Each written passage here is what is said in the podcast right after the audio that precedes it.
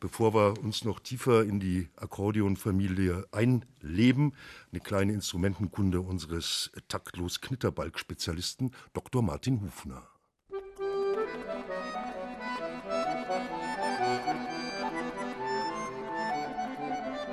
Sie hörten soeben die Sonate für Akkordeon Hoboken 16 Nummer 34 von Joseph Haydn, gespielt von Viviane Chassot.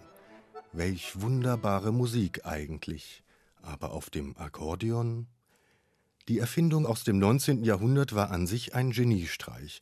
Während Vorläufermodelle noch die Form eines Nähtisches hatten, gelang es Cyrillus Demian schließlich, das Tonerzeugungsprinzip der durchschlagenden Zungen auf eine handliche Größe zu bringen.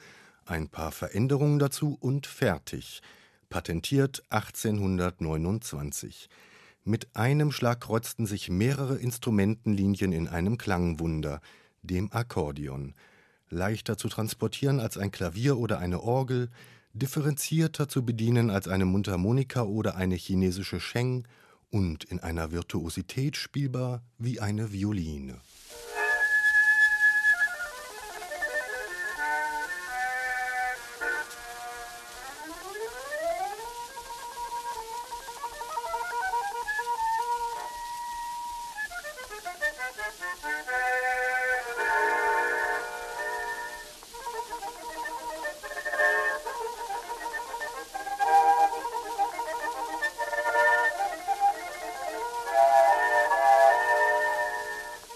Die Instrumentenfamilie ist sehr schnell sehr groß geworden.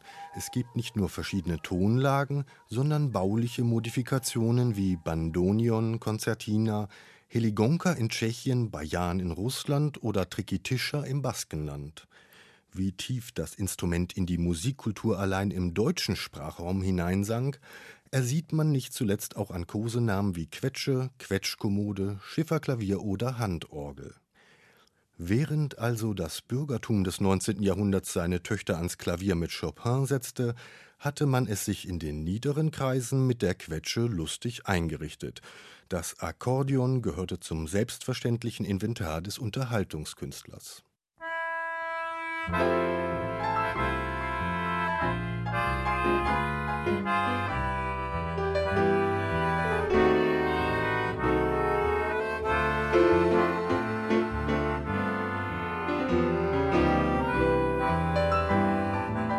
Heute ist das fast vorbei.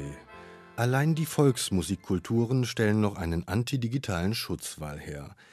Gleichzeitig entdeckt man dafür in den gehobenen Sphären das Akkordeon neu, mal mit Haydn, mal in neuen Kompositionen der sogenannten neuen Musik oder im besten Sinne in der neuen Akkordeonmusik eines Hans Hassler. Musik